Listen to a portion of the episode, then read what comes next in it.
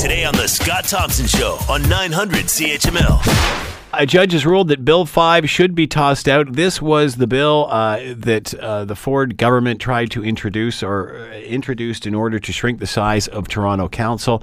The Ontario government issued uh, a statement saying they were going to uh, issue the notwithstanding clause if needed for all of this. Let's bring in Travis Dhanraj, Queen's Park Bureau Chief, Global News, and with us now. Travis, thanks for the time. Much appreciated. Hey there, Scott. Happy to be here. So, what's the buzz down at Queen's Park right now? What's the feeling? What's the chatter with all that's been going on? Oh, you know, not too much happening at Queen's Park. no, it has been uh, fast and furious, the developments when it comes to this story. And today, um, the, it is a bit quiet. Um, today's a little bit of a calm after the storm. Uh, but tomorrow, of course, there is going to be that vote uh, on uh, what was a bombshell announcement by the Premier yesterday saying that he plans to invoke the notwithstanding clause. Uh, let me just give you a sense of, of the day yesterday. Uh, this decision by the judge came out at about 8 o'clock in the morning or so. Um, then we were told that there was going to be a news conference by the Premier. I got on the phone with my sources um, who told me that they were going to, to fight this, that the Premier was not going to take the sitting down um, and that an appeal might uh, be happening. Then I was told, probably around 10 o'clock in the morning, 11 o'clock in the morning, that the Premier was convening a conference call of Cabinet to discuss using the notwithstanding clause. Uh, I didn't take that call too seriously because, you know, I thought, well, there's no way he's going to do that. Um, and then, of course, uh, that is what happened the rest of the PCs seem relatively quiet on this. Are you surprised? Will anybody abstain from this vote?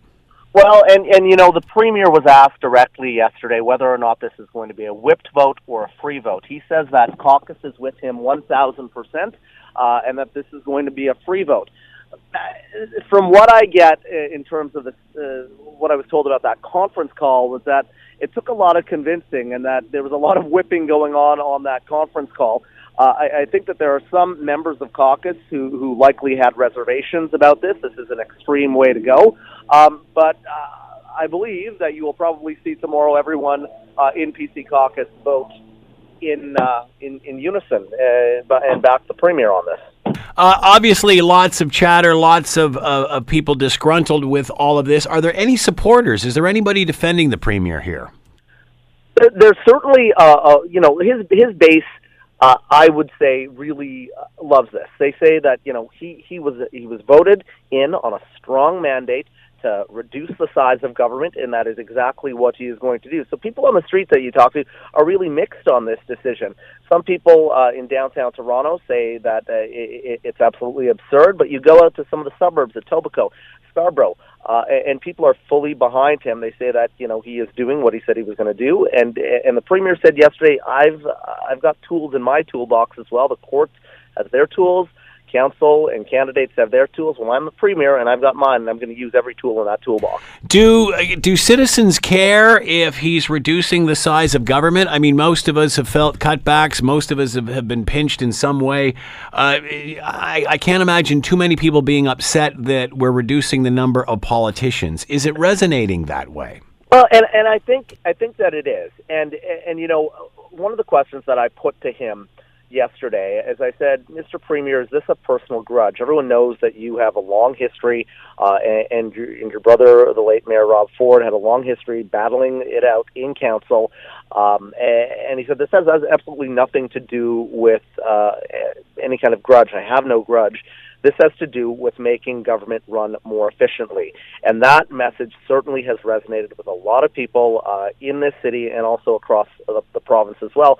And, you know, uh, it, it is a tool that he has to use. You know, uh, disagree with it or not. Uh, I, I mean, he he can use this. I was just chatting with uh, John Mascarin, who's a municipal law expert, uh, and he says that there's not much that really can be done to to to fight this. I mean, it could be taken to the feds, but it is very unlikely that they would they would try to try to uh, you know change his decision on this.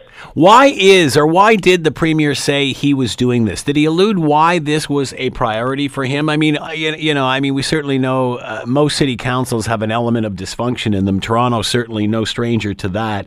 Will this make government, city council more efficient? Will it save dollars? What's his reasoning for doing this? Well, he says that it will save twenty five million dollars. Uh, we haven't uh, really gotten the specifics on those numbers. Uh, he says that is a reduction in salaries for counselors, etc. But but he was asked on Global News Radio here in Toronto uh, yesterday uh, about why he is doing this and why he's doing it just in Toronto and not looking at other municipalities. He says he's getting a lot of calls about Ottawa. He might be looking at Ottawa, but he's focused on Toronto right now because really Toronto is the the engine uh, uh, that drives uh, Ontario economy, and so that's why he wants to get City Hall functioning. He says it's completely dysfunctional right now; that everyone goes around in circles, and he wants to make sure that it is running more efficiently and he is saving money. Are there any more politicians in agreement with this, other than the uh, other than ones under the PC umbrella? Not that I have talked to. I mean, yesterday uh, Andrea Horwath had a news conference, which was on, uh, you know, it, it shifted as well because they were waiting for reaction from the premier. He initially had that news conference scheduled for noon, and then I guess his conference call with cabinet went long, and then ended up happening at two o'clock. She had her news conference right after. She said that he is acting like the king of Ontario, that he's using a bat to you know, swat a mosquito. Uh, and, and so, you know, we heard similar messages from the Green Party and from the Liberal Party as well. So, in terms of other politicians that are on side with this, that are not in the PC party, not a not a ton, but there are some councillors. Uh, you know, Michael Ford, his nephew, uh, down at City Hall, that are, that are on side with this. Giorgio Mammoliti is another one uh, who who say that they completely support this and they they back his decision because they want to see council run more efficiently.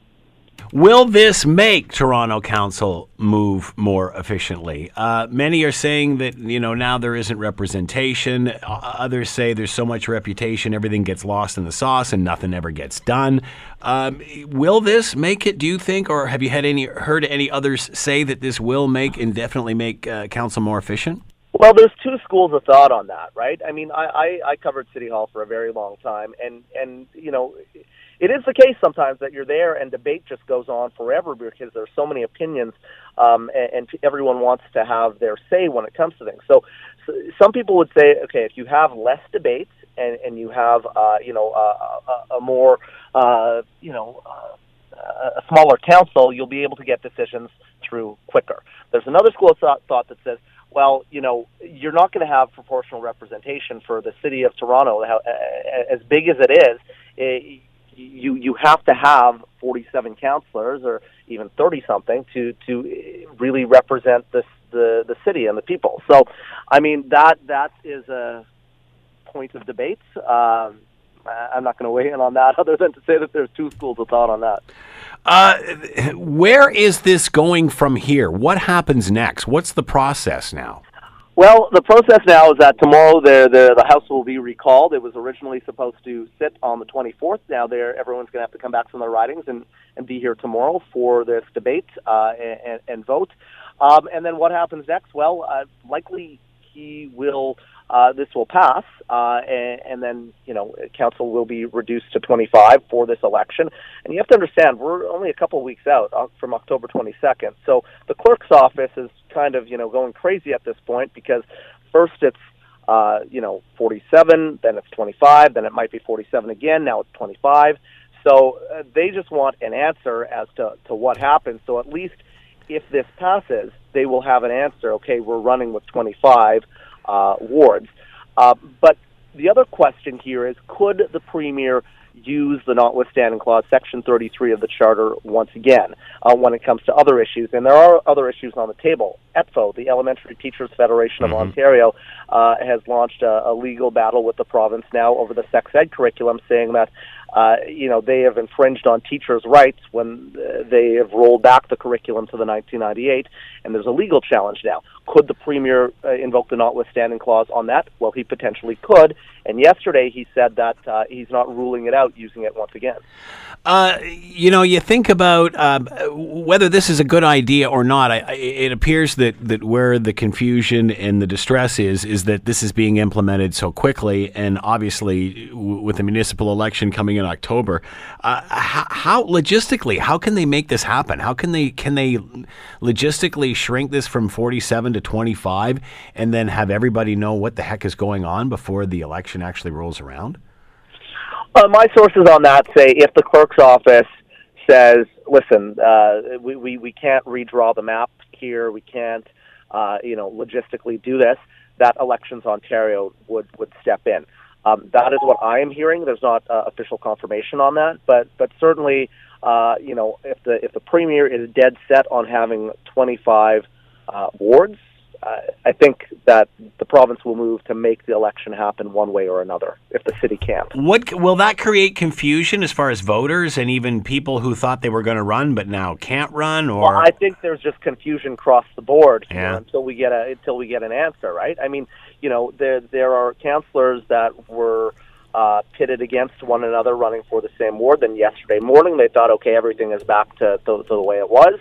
Um, now, once again, it, it looks as though it is going to be 25. So I think everyone's confused. Everyone is is waiting for a definitive answer on this, and we might get that possibly tomorrow. Could it be? Uh, you, you, talked about if this if this doesn't look like it can be done, Elections Ontario will step in. Uh, could it be that just that logistically there just isn't enough time to do this between now and an election? It could be, and that's what the clerk's office could say. And I mean, that that is that was you know uh, one of the things that uh, w- was brought up in council uh, when this initially this whole sto- story started. Uh, when the premier said that he wanted to to reduce uh, the size of council from 47 to 25 during the summer, uh, the clerk's office said, "Okay, well, there's a lot of work that needs to be done."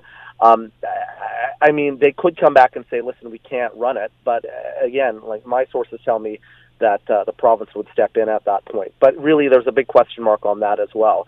So, uh, developments at Queen's Park are very fast and furious. Tomorrow is another day, calm here today, but tomorrow is another day where everything could change, or we could have a final answer and it will be 25.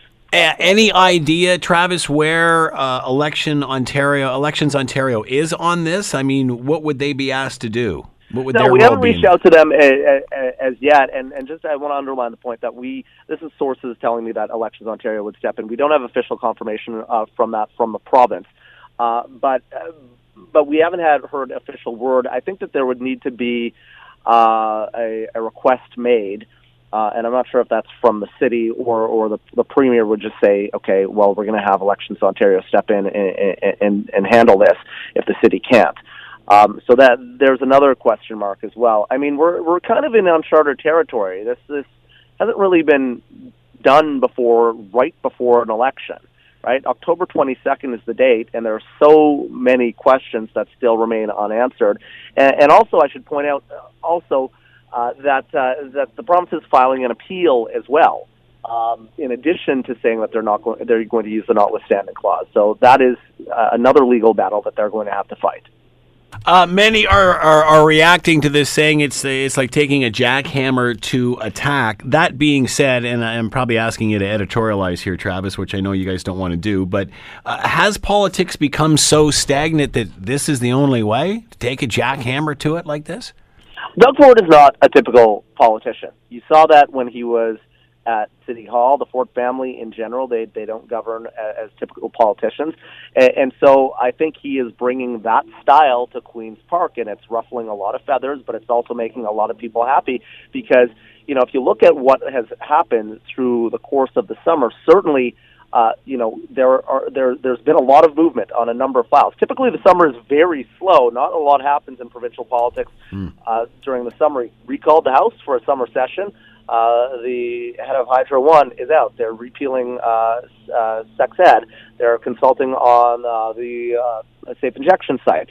So there's a number uh, of, of, of things that he is doing that are really um, resonating with his base, but also frustrating a lot of people. Uh, certainly not a typical day in Queens Park, is it? No, you know, I just started at Global uh, about a, a week ago, and it has been you know one thing after another, and the fall session has not even started. That's happening on the the 24th. So I am uh, strapping myself in for a fun ride because uh, that's what it seems to be so far, and I'm I'm guessing that that is what it's going to continue to be uh, while Doug Ford is the premier of the province. Travis Dhanraj has been with us, Queen's Park Bureau Chief, new addition to Global News. Travis, welcome aboard. Thanks so much. And of course, make sure you're watching Global News tonight for more on all of this. Thanks so much, Travis. Much appreciated. Thanks, Scott. You're listening to the Scott Thompson Show podcast on 900 CHML. Chrystia Freeland and her team are resuming, are resuming uh, talks uh, with uh, for NAFTA in the United States. Uh, let's bring in Kurt, uh, Kurt Hubner, who is with the Institute of European Studies, Department of Political Studies, University of British Columbia, and with us now. Kurt, thanks for the time. Much appreciated. Good afternoon, Scott. Uh, so a couple of weeks ago, Kurt, uh, there was a deal done with Mexico and the United States. It, it, seemed at that time as if Canada had been left out of the loop. Uh, then there was uh, uh, some aggressive talk from from President Trump saying if Canada wants in, they can join this this discussion and, and sign this deal. If not, that's up to them. Uh, and and was hoping to, and it seemed like there was a rush on to get the deal by the following Friday. That was over a week ago now. So where are we? And is this is this slowing down? Yeah, we, one, one lesson is we definitely don't have to take those deadlines too seriously. At least not, not those ones who are stated by President Trump, uh, who obviously wants to make a lot of pressure on Canada, how he did on Mexico uh, before. In Mexican case, he was uh, pretty successful, I guess. So Mexico made a lot of concessions. Uh, this is much more difficult with Canada. Also, with we are we are in a different kind of situation. Still, uh, it needs to be a deal needs to be done uh, at some point in time. I'm pretty sure about that uh, because we don't want to come into a situation where there's no deal on the table. On the other hand, side, uh, uh, uh, Justin Trudeau made also pretty clear that he's not willing to sign any deal that is not in the interest of Canada. So they are playing uh, Trump and uh, Trudeau now on both sides. Uh, the one putting pressure, the other one saying, you know, we are not in such a kind of hurry. And uh, now Chrystia Freeland came back a bit earlier than expected today, meeting, uh, at least in the brief meeting, with Lighthizer, the trade czar of the uh, U.S. Uh, administration. And either this means there is something happened over the weekend with because those technical teams are still meeting, or there's another impasse, and now it needs those kind of uh, leading figures uh, to move along and to overcome those kind of hurdles. It's not really clear because nobody was expressing it what this will be all about. But um, definitely, uh, uh, we are moving uh, very slowly, but we are moving forward. There are still issues on the table, and I guess they need to be tackled one by one. Does this does this get easier or more difficult the longer it drags on? It's really difficult to say. You know, there's the one thing is those negotiations. At the other side, we have to be aware President Trump, besides all this kind of loud speaking, the, the, the tweets he's sending out and all those kind of things, he, at this moment, it looks like he does not have a majority in the Congress, but it needs the Congress to move all those kind of things along because he has only a mandate to negotiate a NAFTA deal means between Canada, the U.S., and Mexico, the three of them. Now he has a kind of, uh, it's not really a deal, has an agreement with Mexico, whether he can pass it, a kind of uh, a bilateral agreement, that's not really clear because a lot of uh, uh, politicians, even of his own party, are making the case that they are not willing to support something where Canada is not included. This gives Canada a lot of uh, leeway and some support because uh, we, we don't have to bow uh, under kind of pressure of President Trump. So that's the kind of situation. It's really difficult to say. It's a very kind of intransparent game that is being played. Uh, and the Trump administration is, so to say, not really commenting on the Congress part. Uh, obviously, I guess there also pressure on, on those kinds of guys, but uh, it's not really clear whether there is uh, we are in a hurry or there's still time because, um, as you mentioned in your introduction, the deadline already has been moved uh, quite often. You know, we were supposed to have a deal end of last year. We can't. this was how it all started out. So we're moving with a kind of postponement and with all kind of moving deadlines. That's a reality we are in.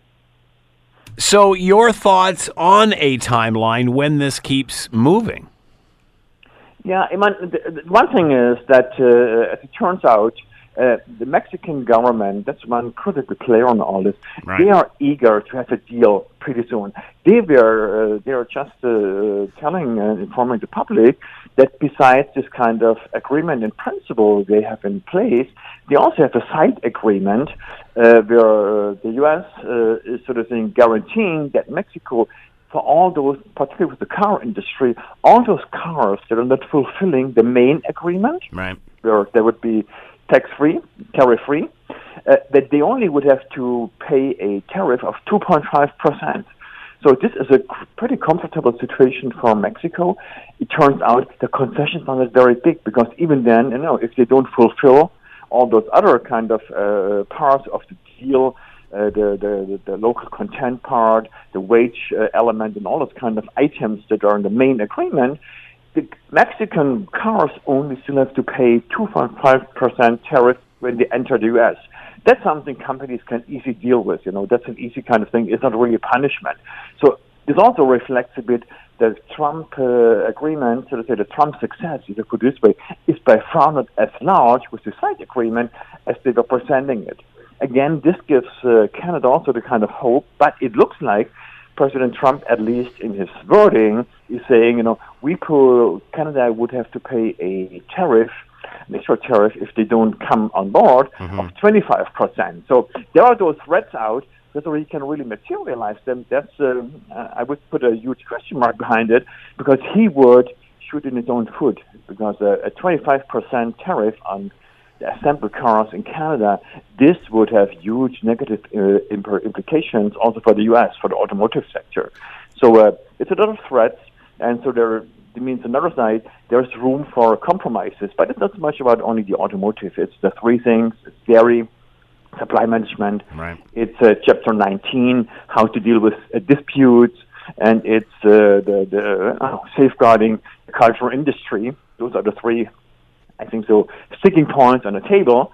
And uh, it's difficult for, for Trudeau to move along those kind of things. We need, there's no way that, for example, when it comes to disputes about whether particular kind of uh, new regulations, laws are good or not good, that a U.S. court should make a decision about this. We need a kind of independent court, maybe not the one that is in place in chapter, chapter 19. Maybe they can use something like it has been introduced with CETA, with the Comprehensive Economic Trade Agreement, where a total new institution has been created.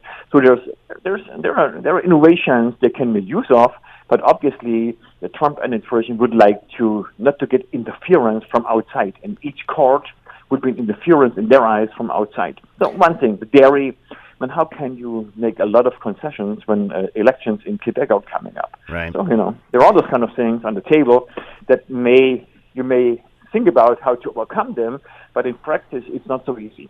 Which one of these is Canada most likely to make a compromise on? Uh, I'm reading multiple sources say the Americans are not satisfied with the compromises that Canada has proposed. What what are they most likely to loosen the belt on? Yeah, I mean, I would, I would uh, suggest uh, this would be my thinking, and maybe it is also kind of rational in in, the, uh, with uh, Chrystia Freeland, the freelance uh, department. Maybe they are making some more concessions on the side of the dairy industry. You know, and it's a it's something that needs to be reformed in any case. Doesn't mean supply management will go away. I don't think so. This is something we will Right. see, but there may be higher quotas. There may be a bit better access for, uh, let us say, to milk and some other products, those kind of things. And, you know, this could be easily compensated, uh, like they did with uh, CETA, uh, paying dairy farmers the kind of compensation for the larger access of uh, U.S. Uh, farmers to Canadian markets. This may be something that is in the making, I guess. You know, this is a kind of compromise uh, I would see. Definitely not when it comes to uh, uh, to the dispute mechanism. I wouldn't see that uh, this will be totally off. That's the kind of the request on the side of the U.S.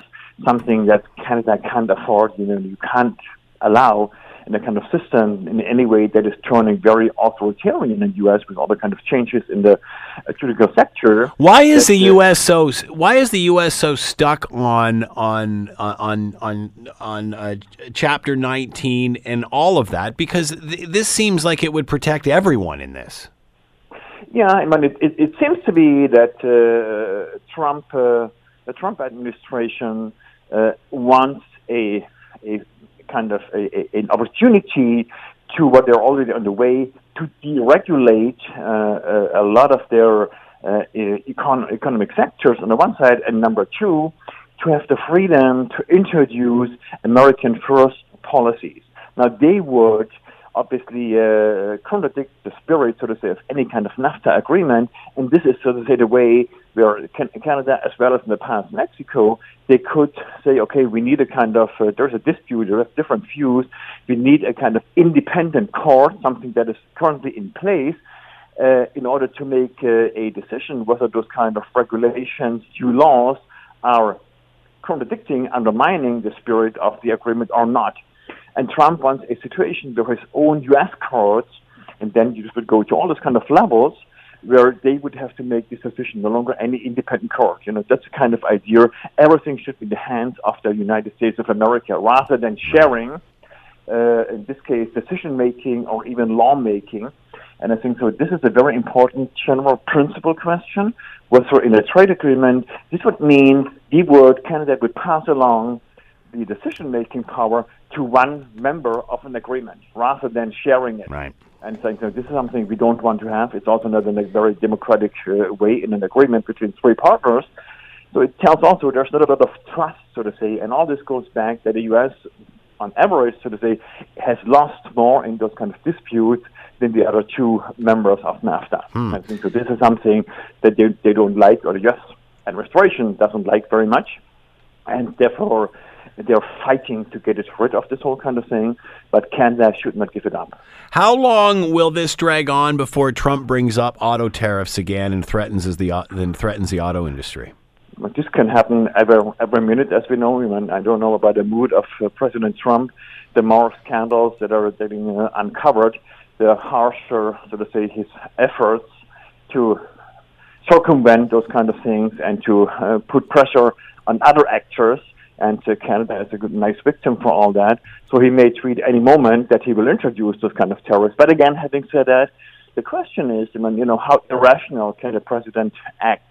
Because if he would really introduce those 25% uh, uh, auto tariffs uh, on the Canadian automotive industry, this would make cars much more expensive for U.S. consumers, you know, and whether this is something he really would uh, see as a like as a preferable outcome is at least questionable.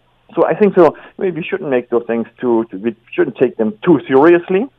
And I think that the Canadian uh, negotiation team uh, demonstrated over the last couple of years that they don't bow easily uh, when pressure is coming up. Uh, has it got to the point where negotiators are exhausted with this? That they, that they've they've they've hammered out. It's hard to believe that they've been negotiating for so long and haven't got to a deal. What more can be ground down? Is is it does do these discussions get to a point where there's uh, exhaustion and fatigue sets in and nothing seems to advance? Yeah, I mean that's for sure. That's happening on the other side. Uh, uh, one of the uh, chief negotiators then really on ground.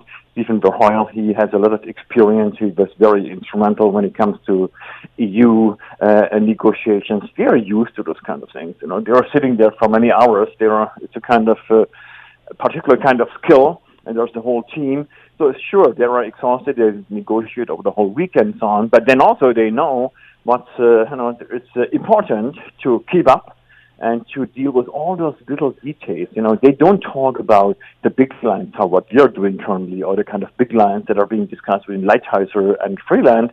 They are in the nitty gritty and all those kind of details. And there's a lot to discuss, and, you know, and then to, to find out. There are legal scholars, there are trade experts, and uh, they deal with it. They may not be happy. They may think about, uh, I can do different things on a long weekend or so, but that's their job. There was pressure here, obviously, to get this all resolved uh, prior to uh, uh, uh, the the Mexican, not so much the Mexican election, but the Mexican transition of, of power. Is there still a chance of that? Is that still a soft deadline here? There, Yeah, there was chatter of 30 days out. Exactly. But the, the transition is happening uh, early December. I think even December 1st or so. So it's not a, a, a lot of time. And the, the outgoing government uh, would like to finish up all those kind of things. And the incoming government would be somehow happy. They, they may not like the deal because they are more kind of uh, more Mexico first and a different kind of line. But they may be happy if this whole part, uh, file would be off the table because then, then they can say, you know, all the kind of stuff that has been negotiated is the new agreement. That's the policy, the outcome of the past government. It's on ours. So there is a, this kind of pressure from, from, from this side. But having said that, again, the question is, you know, can Trump and is the, uh, really get a bilateral deal to the U.S. and Mexico through Congress? You know, I would put a large question mark behind it. So that's really something, you know, where uh, we should defer those deadlines, all those kind of things. We should take them too seriously because there are all those other problems he needs, the Trump administration needs to solve in order to do all those kind of things.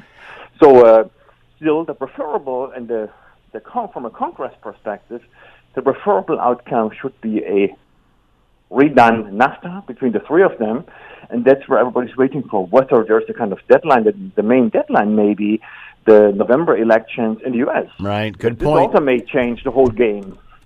Kurt Hubner has been with us, your Institute of European Studies, Department of Political Science, University of British Columbia. Kurt, as always, thank you for the time. Much appreciated. Thanks so much, Scott. Bye now. You're listening to the Scott Thompson Show podcast on 900 CHML. Let's bring in Eric Thomas, Raceline Radio Network, of course, heard every weekend, every Sunday night here on uh, CHML. IndyCar driver who was injured at Pocono Raceway last month has several, uh, suffered several injuries. Uh, we talked about the accident that Robert Wickens had uh, a few weeks ago. Uh, although the family last week revealed how serious the injuries were, uh, everything from spinal fracture, fractured neck, tibia, fibula, fractured right arm, and the family a little upset that I, I guess uh, the racing world hasn't done more to uh, tell us the condition of Robert Wickens. Let's bring in Eric Thomas now, Raceline Radio Network. He's here. Eric, thanks for the time. Much appreciated. Anytime, Scott, buddy. Uh, first of all, what can you tell us about the condition of Robert Wickens? What do you know? Um, basically, what the family has, you know, listened to your to your roll up, and, and I think you're you're you're you're partly partly accurate in this. Uh, I'm not even going to talk about what my beef is with the whole information release system that IndyCar has. Understanding, bottom line, is that the series cannot release what the family won't let them release or what the family doesn't let them release. In other words, they can only tell the media and the general public at large, through us, you and I, what the family releases to them. Mm-hmm. So if the family decides that they're not going to tell you the full extent of his injuries, or my main beef, and I'm, I'm going to sneak it in here, is that it took them too darn long to tell us that he was even still alive. It took them an hour after the crash, with everybody watching on TV, at the track and around the world. It took them over an hour to tell us that he was alive, and that to me is a deficiency that they need to fix. Hmm. That the family decided that they were going to hold everything close to the vest, which kind of puzzles me in, in in some respects. People saying, "No, no, it's a private matter." No, it's not a private matter because Robert Wickens, through his own decision, is a public entertainer, is a public figure, is a public athlete who performs in the public domain. And when something happens to him on stage, I think it behooves the series, in concert with the family, to release the information that we need in a timely fashion. And in a crash this severe, we didn't know, didn't need to know about, you know, possible spinal cord injury, broken back, broken neck, broken legs, broken feet, broken ribs, bruised lung. We didn't need to know that right away. We just needed to know because of the severity of the crash visually if the young man was still on this earth. Hmm. And it took him too long to do that. Subsequently, the family has released more details, and you you rhymed it off. The one surprise that's in there is that he has a, a broken neck, a fractured neck. You know, which is weird because man, I tell you, when that normally happens, the the uh, the victim is normally no longer here, which is not the case, which is good. All they needed to tell us was Yeah, he's alive. He's you know he's got he's got some injuries to look at. Going to airlift him to the hospital, but he, he's alive. It took an hour of us holding our breath Hmm. for the series to finally release that. But the latest that you have is let's back up a page or two. They have transferred him. He is stable enough, and I think this is a positive. When you've got spinal injuries and a broken neck, if he's stable enough to put on an airplane and move him from the Lehigh Hospital near Pocono to Methodist Hospital in Indianapolis, which has the finest thoracic uh, trauma center probably in the world with Dr. Terry Trammell, that he's now recovering there. He's going to be re- uh, moved to um, a recovery center, a rehabilitation center, very, very soon. The one thing we need to find out the fractures he can recover from, the bruised lung he's already recovered from, I believe. The one thing we need to know is if there is indeed some injury to his spinal cord. Mm-hmm. It may take a few more weeks, maybe even another month or so, Yeah. before we know the full extent of that. So that's the latest information that we have on Wickens, and I've had some rather interesting repartee with Raceline Radio listeners here on CHML on whether or not we need to know all the details, whether or not we got them in a timely fashion, and it's been good. It's been good, intelligent dialogue. But when, when the guy's on stage and, and in the public domain is it's it's no different than a, a, a movie actor or a stage actor or even a politician. You know, if somebody falls downstairs and hurts himself, you want to know what those injuries are because he's in the public domain. I understand, you know, the family wanting to protect the privacy, and, and they said at the bottom of the latest release, please respect our, our request for privacy, and I do respect that, and I'm not trying to, you know, uh, en- encroach on, on what they're doing there. I just think that the series, in concert with families, need to come up with a better way of releasing the the ultimate piece of information everybody was waiting for, and that was the fact that he was still alive. It appeared that uh, the family was upset that the series was making this look like it wasn't as severe as it really was. Uh, well, I don't know whether there's a lot of credence in that. What what what that may be rooted in is the fact that, and we had him on we had him on the show shortly um, after uh, the telecast in, in the crash of Pocono. Was Paul Tracy, of course, does the commentary along with Townsend Bell Yeah. on NBC Sports. While we were waiting, um, you know, for uh, some information, Paul through his channels, and he's closer to it than you and I are, or anybody out there complaining is, you know, called called the team and got the lowdown. They said, look, as I just said, we don't need all the details about the injuries. Is he alive? Is he still with us? And he said, yeah, he is. yeah. So he released that. It was released on social media, and and and he, the person who did that is you know caught hell from the series, caught hell from the family. Uh, I, I don't think anyone out there really brushed it aside that he's okay. The, Yeah. the one thing we needed to know, the most important thing, he survived the crash, and he did. And all the second guessing about the fence and the poles and the you know and the cables through the fence and did the fence do its job and is there a better way to protect drivers? Did the tub the chassis where he's sitting in protect him yeah did it did his job because he survived it? You know at this point you want him to come back and race a car but the main thing is is that the young man is still here and that's the main part in this whole argument is that they needed i believe other people disagree with me and that's fine but for me who's been doing this just about you know ninety percent of my professional career. I think you know since the Greg Moore tragedy, since the Dan Wheldon loss, since the Dale Earnhardt loss. I mean NASCAR got it right. If you can get something like this, as tragic as it is when someone expires in a crash, NASCAR had the sad news that we had lost Dale Earnhardt at the Daytona 500 way back when, um, within minutes of it happening. And I think IndyCar needs to find a way to expedite the main point a lot quicker than they did. What does this do for the sport? Um, you know, other than remind us that this is not like any other sport, it is extremely dangerous. It's inherently dangerous. And the, the one the one part that comes out of this, and we had a discussion here on Raceline on CHML with, with Scott Goodyear in particular, is the fact that the mainstream media goes to the website, looks up this crash, sees the video, and starts talking about it's a blood sport, it's a bloodthirsty sport, and really starts to spew on the side of ignorance, not understanding the safety aspects of this, and the only way to stop any chance of anyone getting hurt is to shut the cars off. They're not going to do that. The players in this understand the risk of what could happen, but rarely does. I mean, we have crashes, where no one is hurt more often than not, over 95% of the time. Good point. You, you know what? What we don't tell you are the thousands and thousands of laps that go down every race weekend where nothing happens. Yeah. In a sport that is already inherently dangerous, which could kill you if something goes wrong, but it rarely does. You've seen more guys walk away from serious crashes than you have had injured in crashes or heaven forbid not survive a crash. So you get you get some of these the mainstream media cockroaches crawling up from under rocks telling us we got to shut our sport down because it's too dangerous. We know it's dangerous. The drivers know it's dangerous. The fans know it's dangerous.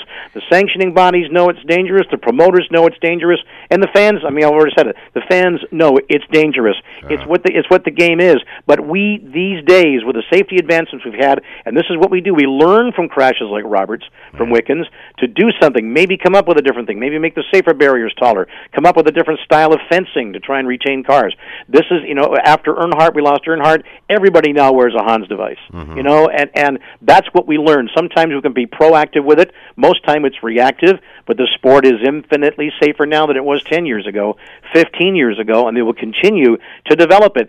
To develop that, it is very, very tough to make an inherently dangerous sport completely safe. As a matter of fact, it's darn right impossible. But you can improve the percentage of uh, of drivers who will survive serious crashes. Wickens survived this crash. He was badly hurt in it, but he's still here, and he eventually he'll tell us all about it. I was talking to uh, Ron Fellows, co-owner of Canadian Tire Motorsports Park, uh, Mosport, when we were up there for the NASCAR truck race. Yep. And we were talking about this because they had a, a, a neat little, uh, neat, huge Memorial card there, thing like that a they everybody was signing word. for them. Yeah, Uh, signing for banner there, yeah, yeah. which was absolutely fabulous. It was excellent, yeah. We're standing there in the, uh, you know, in the uh, media center thing there, and I'm look. We're looking at this large picture that an old picture that they had, uh, you know, reprinted and posted up, Of- and it's like of 1969 at Mosport. The front, the front grand. I know the one you mean. The front grandstand, the old grandstands were there. The Yep. old uh, suites above the pit boxes and stuff. Yep. And I never even noticed this. And I, I you know, we're, I'm, we're standing in front of this picture and we're looking at it, and we're, you know, I saying, "What is this? What year is this? That Can-Am cars? Blah blah blah blah blah."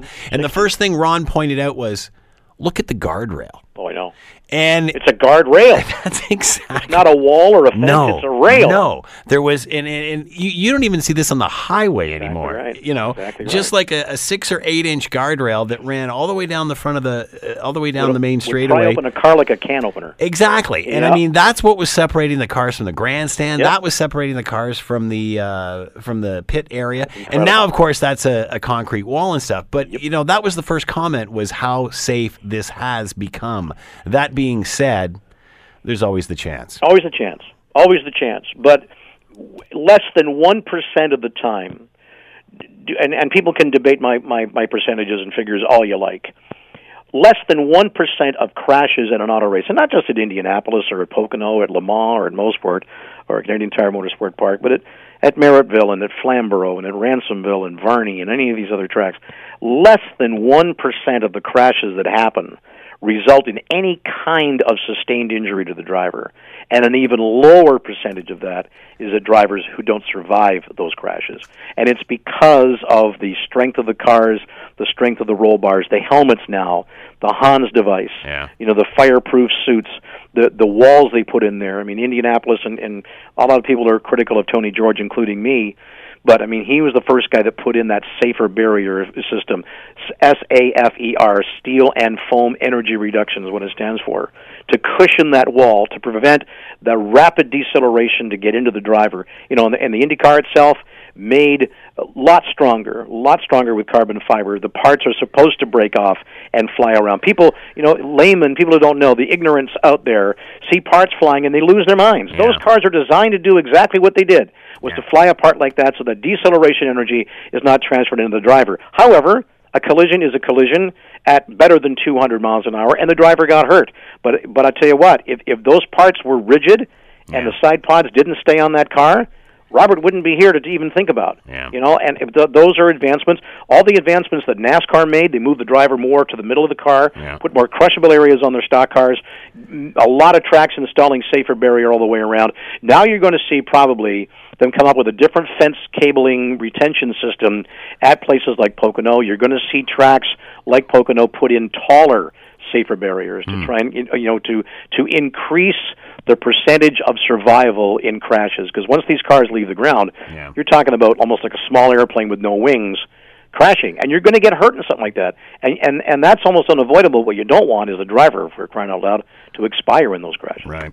Uh, talk about the health of auto racing, specifically uh, with NASCAR. Reason I'm Mm. bringing this up, uh, we, we just heard uh, Martin Truex Jr.'s uh, team. f- You know, he's the guy's a champion from they're last year. after the year after and they're the shutting it down because they can't get a sponsorship. Mm-hmm. If you can't get a sponsor for the championship team, what does that say about the sport? you know, uh, it it it it makes you question the overall health of the sport.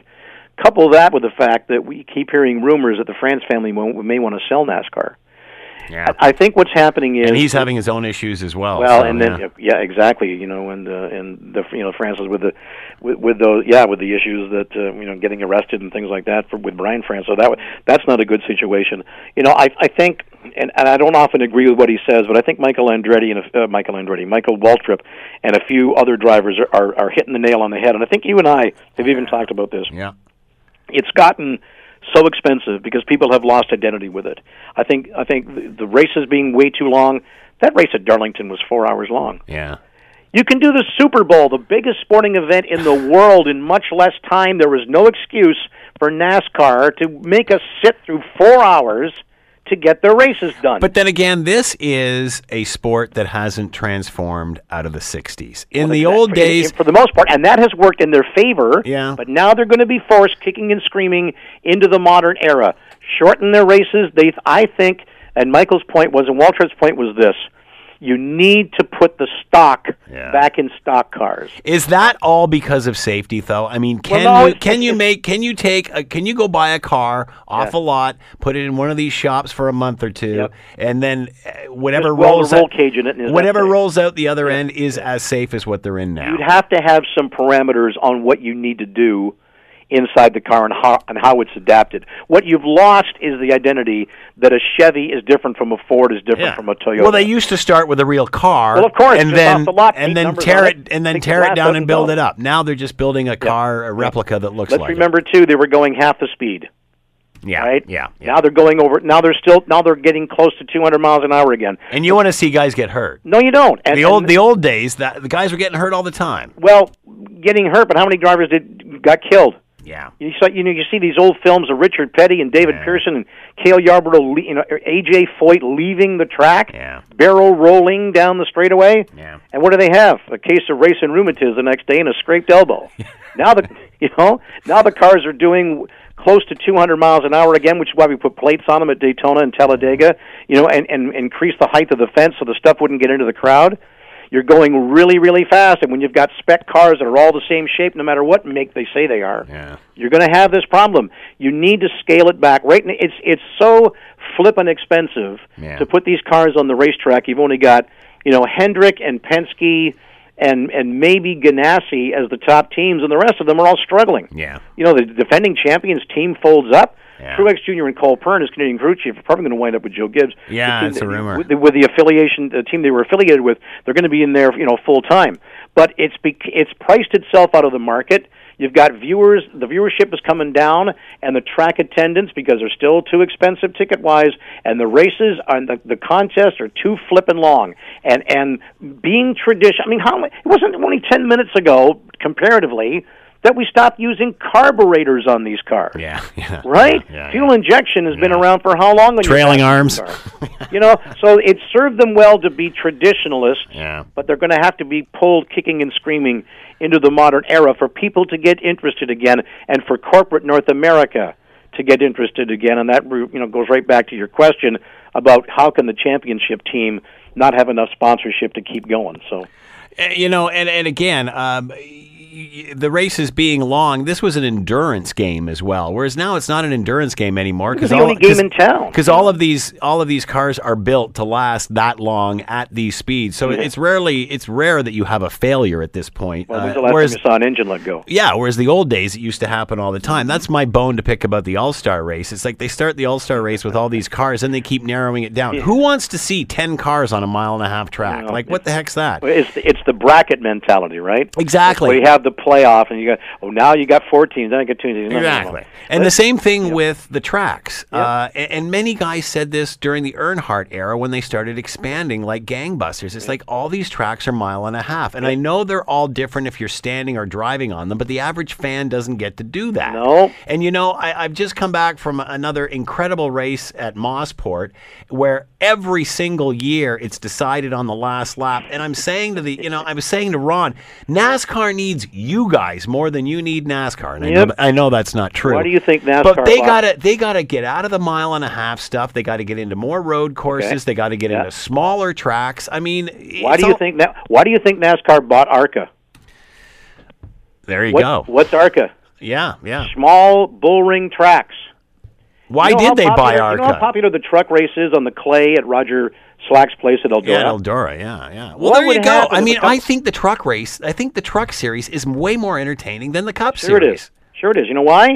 A little more rough and tumble. Yeah. But it res- it's on shorter venues. Now they still do a lot of the big ones, Yeah, but these guys aren't afraid to muscle it. yeah. And the races are are shorter, and the trucks are a lot cheaper to put together than the Cup cars are. Mm. So you know what? They need to look inside what they got. Yeah. Even the Xfinity series, you know that that's got some merit to it. But I mean, it's amazing they don't look at what's they're happening. very up- stubborn people. it's amazing they don't look at the success they're having up here and saying and thinking to themselves, mm-hmm. you know what? Every and you watch the commentators after the race up at Mosport, oh, they always say what a great race this is, and every single year it's a great finish. But yet they seem to ignore that and go on to the mile and a half. Yeah, up here, up here in Canada. However, yeah, I mean, y- you know, when you when you look at the heritage of NASCAR, and when when Big Bill France formed it, it was supposed to bring all the little pockets of stock car racing under one umbrella, one rule book.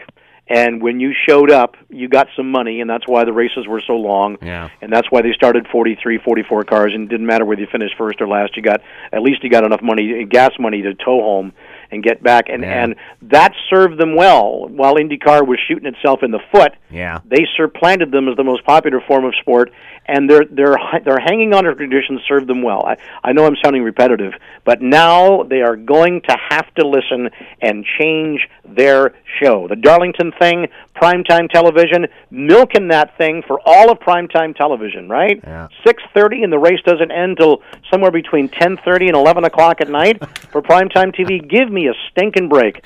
Who is who is going to watch that? Where are you going? What's the hurry? Where do you have to be? Well, it's somewhere else than watching cars go around for three and four hours, and I'm in, and I work in the sport. You can't do that anymore, and that's the reason why their TV numbers suck, and their attendance at racetracks sucks too. Eric Thomas has been with us, Raceline Radio Network. You can hear him every Sunday night right here on CHML. Eric, as always, thanks for the time. Much appreciated. You're a good buddy. We'll talk next time. The Scott Thompson Show, weekdays from noon to 3 on 900 CHML.